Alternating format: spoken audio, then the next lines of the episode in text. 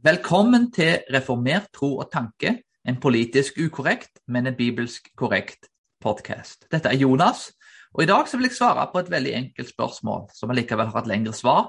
Hva er reformert teologi? Det er et spørsmål som jeg ofte har fått etter jeg kom til Norge, og jeg tenkte at det var lurt å kanskje begynne å lage en episode og svare på dette spørsmålet, hva reformert teologi faktisk er. Det er ulike punkter som jeg vil gjennom, som, som, jeg vil prøve å oppsummere en del av dette med reformert teologi og hva det er. Men før det så vil jeg bare skille mellom tre begreper som ble brukt.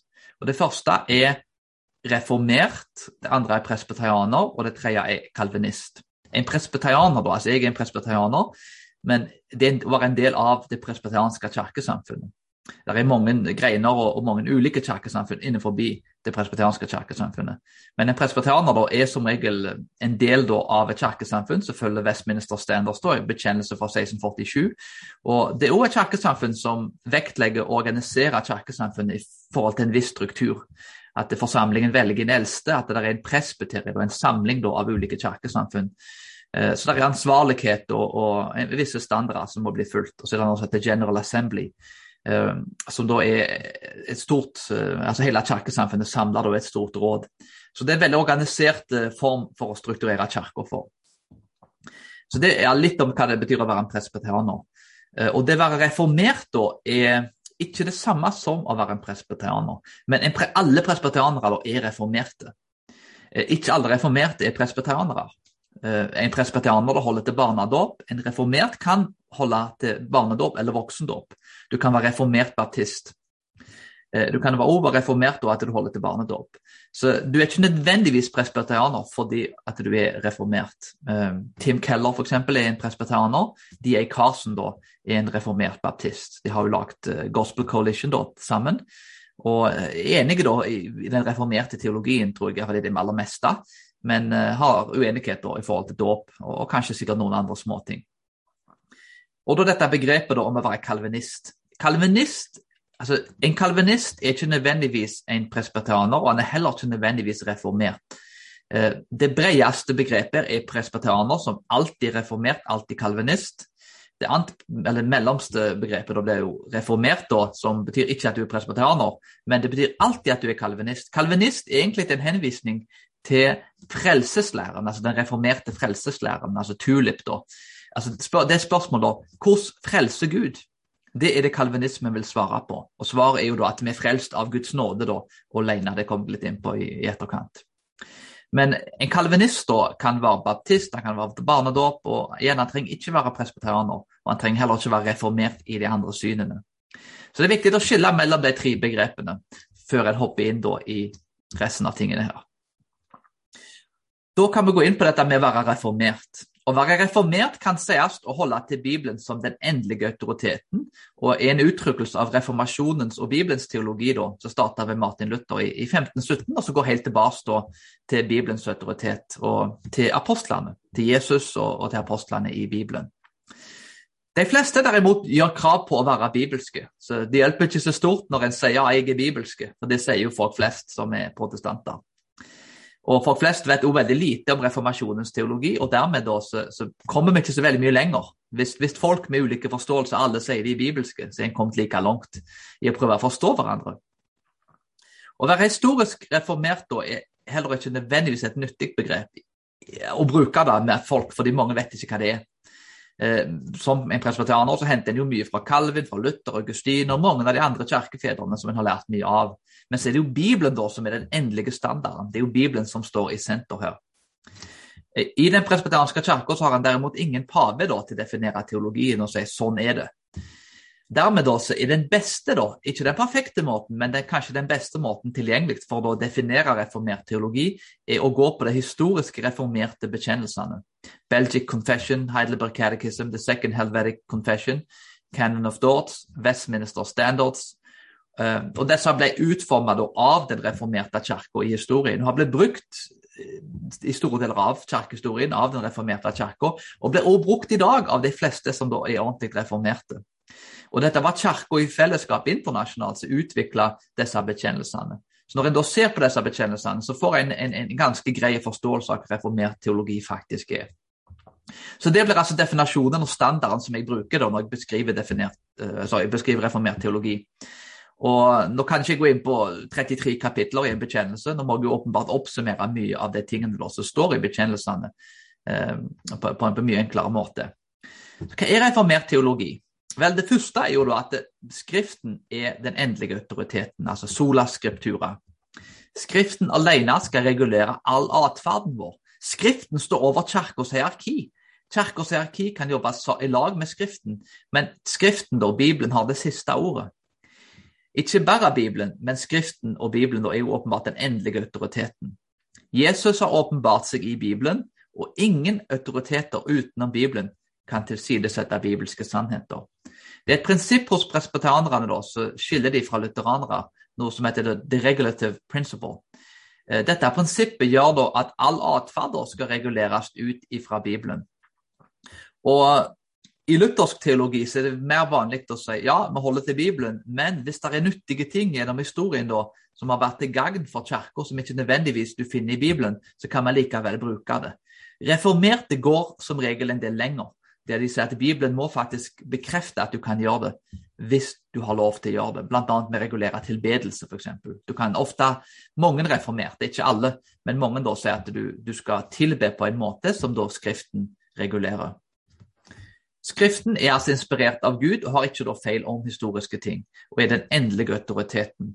Westminster eh, Confession, kapittel 1, sier the whole counsel of God concerning all things necessary for his own glory, man's salvation, faith, and life is either expressly set down in Scripture or by good and necessary consequence may be deduced from Scripture, and to which nothing at any time is to be added, whether by new revelation of the Spirit or traditions of men.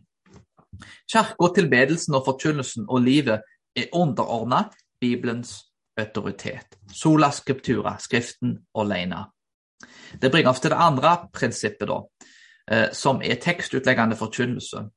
Vi ønsker altså ikke bare å holde Bibelen som den endelige autoriteten for å regulere alt, men en skal forkynne Guds ord sånn som det er.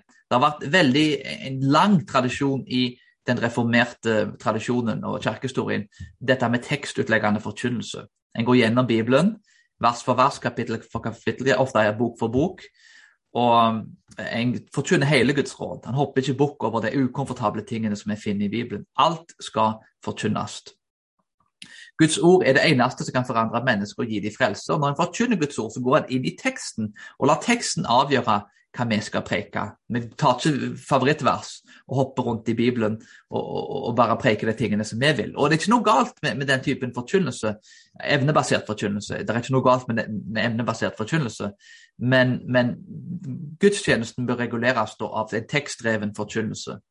Å preke ordet da innebærer proklamasjon av Guds sannhet, sånn at det er frihet og frelse som en finner da i Kristus. Det tredje er at Gud må bli kjent som og tilbedt som en suverene Gud. En annen måte å si dette på at de reformerte tror på en stor Gud. En suverene Gud, en stor Gud. Det er ikke mennesket, men det er Gud som er konge.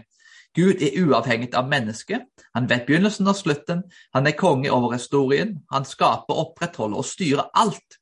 Gud er ikke begrensa og definert av mennesket. Det er ondskap og lidelse i verden som delvis kan forklares, men ikke alt. Det finnes mysterier i dogmatikken, og det er ikke alt vi forstår og, klarer å utlegge på en logisk og rasjonell måte, til tross for at det er veldig mye som vi kan forklare rasjonelt. Men vi tilbør en, en Gud som er mye større enn oss, og hvis vi kan definere og forstå alle tingene om Gud, så er jo egentlig ikke Gud engang verdt å tilbe. Gud er altså større enn oss, og dermed er det elementer der så der er mysterier involvert i de tingene. Igjen, Jeg argumenterer ikke for en antiintellektuell holdning her, for det er ikke reformerte, og i alle fall ikke presbyterianere kjent for.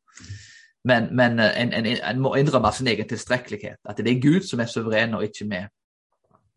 Det fjerde da ble Guds nåde. da. Vi hører vel ofte om tulipen som en sentrale ting. Guds nåde handler om at Gud alene velger oss, vi valgte ikke Han. På samme måte som vi ikke velger å bli født, så velger vi heller ikke å bli født på nytt. Han ga oss et liv ettersom vi var døde i våre misgjerninger, som Lasarus var fysisk død, og han ble gjenoppreist av Jesus. Vi er på samme måte ble vi med åndelig død, som Lasarus var fysisk død. Gud alene frelser oss, gir av sin nåde gjennom tro, og det er ikke av oss sjøl som ingen kan skryte. Og han har lagt de ferdiglagte gjerningene foran oss, så vi skal vandre ut i dem. Her ser vi nåden, troen. Ingen skal skryte. De ferdiglagte gjerningene. Alt er av Guds nåde. Hele verket er av Gud. At Gud velger oss, det er Efeserbrevet 2,8-10, forresten. Det, og det er mange andre vers som kan brukes til å bekrefte den samme sannheten. At Gud velger oss, er sentralt, men det er jo ikke alt. Gud er store, og vi er små. Hans nåde alene er det som frelser oss. Vi jobber altså ikke i lag med frelsen, men han alene er den som frelser oss. Jeg gjorde altså 0% i min egen frelse. Jeg hadde ikke noe bidrag. Jeg var ikke en kul, kjekk kar som gjorde de rette tingene, og derfor valgte Gud meg. Nei, det var Gud alene som frelste meg. Det er av Guds nåde vi er frelst. Nummer fem det kristne livet. I store deler av kirkehistorien har mange forstått det kristne livet som er oppdelt i to kategorier. En kategori for de hellige prester, misjonærer, pastor og munk. Og en annen kategori for de som jobber i vanlige, da, uheldige, sekulære jobber. Nå er det ingen jobber som er sekulære og uheldige. Alle jobber og alt en gjør, skal en gjøre til Guds ære, som Paulus sier i Korinterbrevet. Men spiser og drikke skal en gjøre det for Guds ære. Hos de reformerte har det vært veldig vanlig å ha en doktrine om det kristne livet. Reformert teologi holder at livet skal påvirkes av Bibelen og Bibelens livssyn. Tro bør føre til praktisk anvendelse, og livet skal leves i verden samtidig som man ikke skal være av verden. Den fysiske delen av virkeligheten er òg viktig, og ikke bare den åndelige. Hele livet leves i Guds nærvær og bør påvirke hele livet. Altså Guds, Guds livssyn og nærvær bør påvirke hele livet. Og dette gjelder òg utenfor kirka. Igjen, munken er ikke noe mer hellig og en bedre person, presten og pastoren for den del, er ikke noe mer hellig og bedre enn en, en snekker eller en, en, en, som driver på med annen type arbeid. Alle jobber er hellige og gode for Gud. Dette brøt da, reformasjonens teologi her brøt med middelalderens forståelse, med denne kristne gettoforståelsen, at kristne trekker seg ut av kulturen og, og, og lever i et kloster. Nå var ikke middelalderen så svart og hvitt, og nå var det åpenbart bevegelser der som, som, som, praktiserte disse tingene. Så jeg, jeg, vil ikke male noe sånn svart-hvitt bilde av middelalderen. Men, men, i større grad så var det i hvert fall et skille mellom de tingene. Og som reformerte, da, så vil vi at hele kristenlivet skal påvirkes da, av Bibelen. Og at det skal være en praktisk anvendelse. At dette er praktiske ting som vi skal leve ut i familien, i, i jobben og i alle andre deler av samfunnet. Det sjette da blir lov og evangelium. Loven har tre funksjoner. Det første er at den skal vise oss at vi er syndere. Vi bryter alle de ti bud, vi trenger frelse for Kristus. Og loven viser oss her at vi er skyldige foran Gud. Vi trenger frelsen, og den er blitt tilgjengelig gjort for oss i Kristus. Nummer to, loven har, staten da, gjennom loven har i oppgave å bruke loven til å stoppe ondskap. Nummer tre, hellighet skal føre til gode gjerninger. Og I luthersk teologi så har det vært et veldig stort fokus på lov og evangelium. Mens i reformert teologi så er det kanskje et større fokus på hellighet. Og Begge de delene er viktige, så det er ikke noe si at den ene har feil og den andre har rett. Men i luthersk teologi så har det vært kanskje et veldig lite fokus på dette med hellighet. Og at loven faktisk er god, står der i Bibelen. Loven er god. Det betyr da ikke at det skal bli loviske, sånn som mange beklageligvis tolker det. For helliggjørelse handler jo ikke om å gjøre gode gjerninger fordi at jeg kan bli frelst. Det handler om å respondere til frelsen og gjøre gode gjerninger fordi jeg allerede er frelst. For jeg lever og hviler i Guds nåde. Og til og med de hellige gjerningene som jeg gjør, i Feserbrevet 2,8-10, er gjerninger som Gud har lagt foran meg, og det er Hans nåde som jeg kan. Jeg hviler, jeg går i gjerningene i den nåden. Og Luther da fokuserte ofte på den første loven, da, dette med lov i evangelium, mens Calvin da fokuserte ofte på den tredje. Og Det har ofte vært et sånn historisk skille der mellom reformerte og lutherske. Og, og Min anbefaling er jo at alle de tre funksjonene av loven bør vi holde. Men uh, en annen måte er jo å si det på da, at loven fordømmer oss, mens evangeliet frelser. Og som et resultat av det så må politikere gå inn og se hvordan kan den bibelske loven brukes til å være med å bygge opp et gudelig samfunn. Hvordan kan jeg som et individ leve ut loven i familien min, i samfunnet, i yrket, i alle deler av livet? Så igjen, Det er en helhetlig forståelse. Vi trenger ikke velge én ting her når en kan få hele pakken, når en kan få alle de tre funksjonene av loven som er viktige. Nummer sju forholdet mellom Guds rike og verdens rike. Reformert teologi har alltid hatt et fokus på å påvirke den verden vi lever i. Dette skjer først gjennom preking av evangeliet, men også gjennom å bygge kristne nasjoner der en påvirker nasjonene med det kristne livssynet. Kulturmandat, eller the cultural mandate, som de sier på engelsk, er tatt ut av første Mosebok kapittel 1, 28. Og et vers som påpeker viktigheten av å være forvalter av kultur og påvirke kulturen som et bud fra Gud og som en del av skaperordenen, upåvirka av synd. Altså En har et oppgave å kjempe imot syndefallet, om en kan si det på den måten. Være med å reversere syndefallet og gjenopprette de skadene som kom i verden som resultat av syndefallet. Det gjelder jo åndelig at det må bli restaurert og gjenopprettet til Kristus gjennom evangeliet. Men det betyr òg at eh, en lege kan gå inn og helbrede folk og gjenopprette helsa til folk som òg ble skada i syndefallet. En kan gå inn i ulike yrker og være med å skape forsoning og fred og elske vår neste som oss sjøl, der en gjenoppretter en syndig tilværelse til å bli nærmere Edens hage. Nå er det ikke sånn at vi kommer til å ende opp i Edens hage da, med tanke på at mennesket er for syndig til det. Men målet er jo å skape en bedre verden, vår, ikke nødvendigvis en perfekt verden. Det får vi jo ikke før Jesus kommer hjem for fullt. Å kjempe mot sosiale onder som abort, rasisme, slaveri, menneskehandel og, og andre ting der folk blir undertrykt og behandla forferdelig, er bibelske plikt. Det er bibelske plikt å gjøre disse tingene. Kristne er kalt til å påvirke hele samfunnet med det bibelske livssynet. Reformert teologi har hatt et veldig sterkt fokus på dette.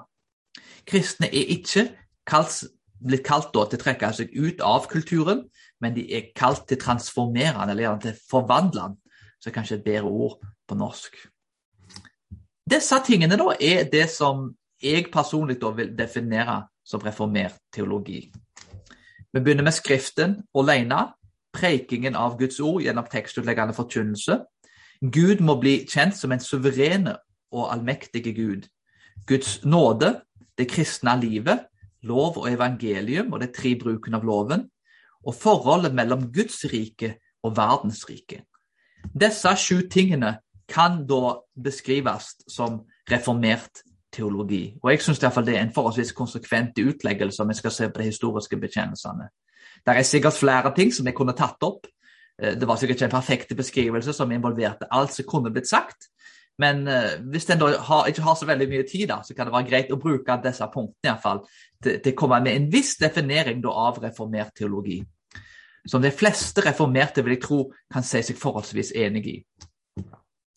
Det var alt for i dag. Jeg håper det har vært til oppbyggelse og gått inn på disse tingene. Og forhåpentligvis så har du fått en bedre forståelse av hva reformert teologi er. Vi snakkes snart. Ha det bra.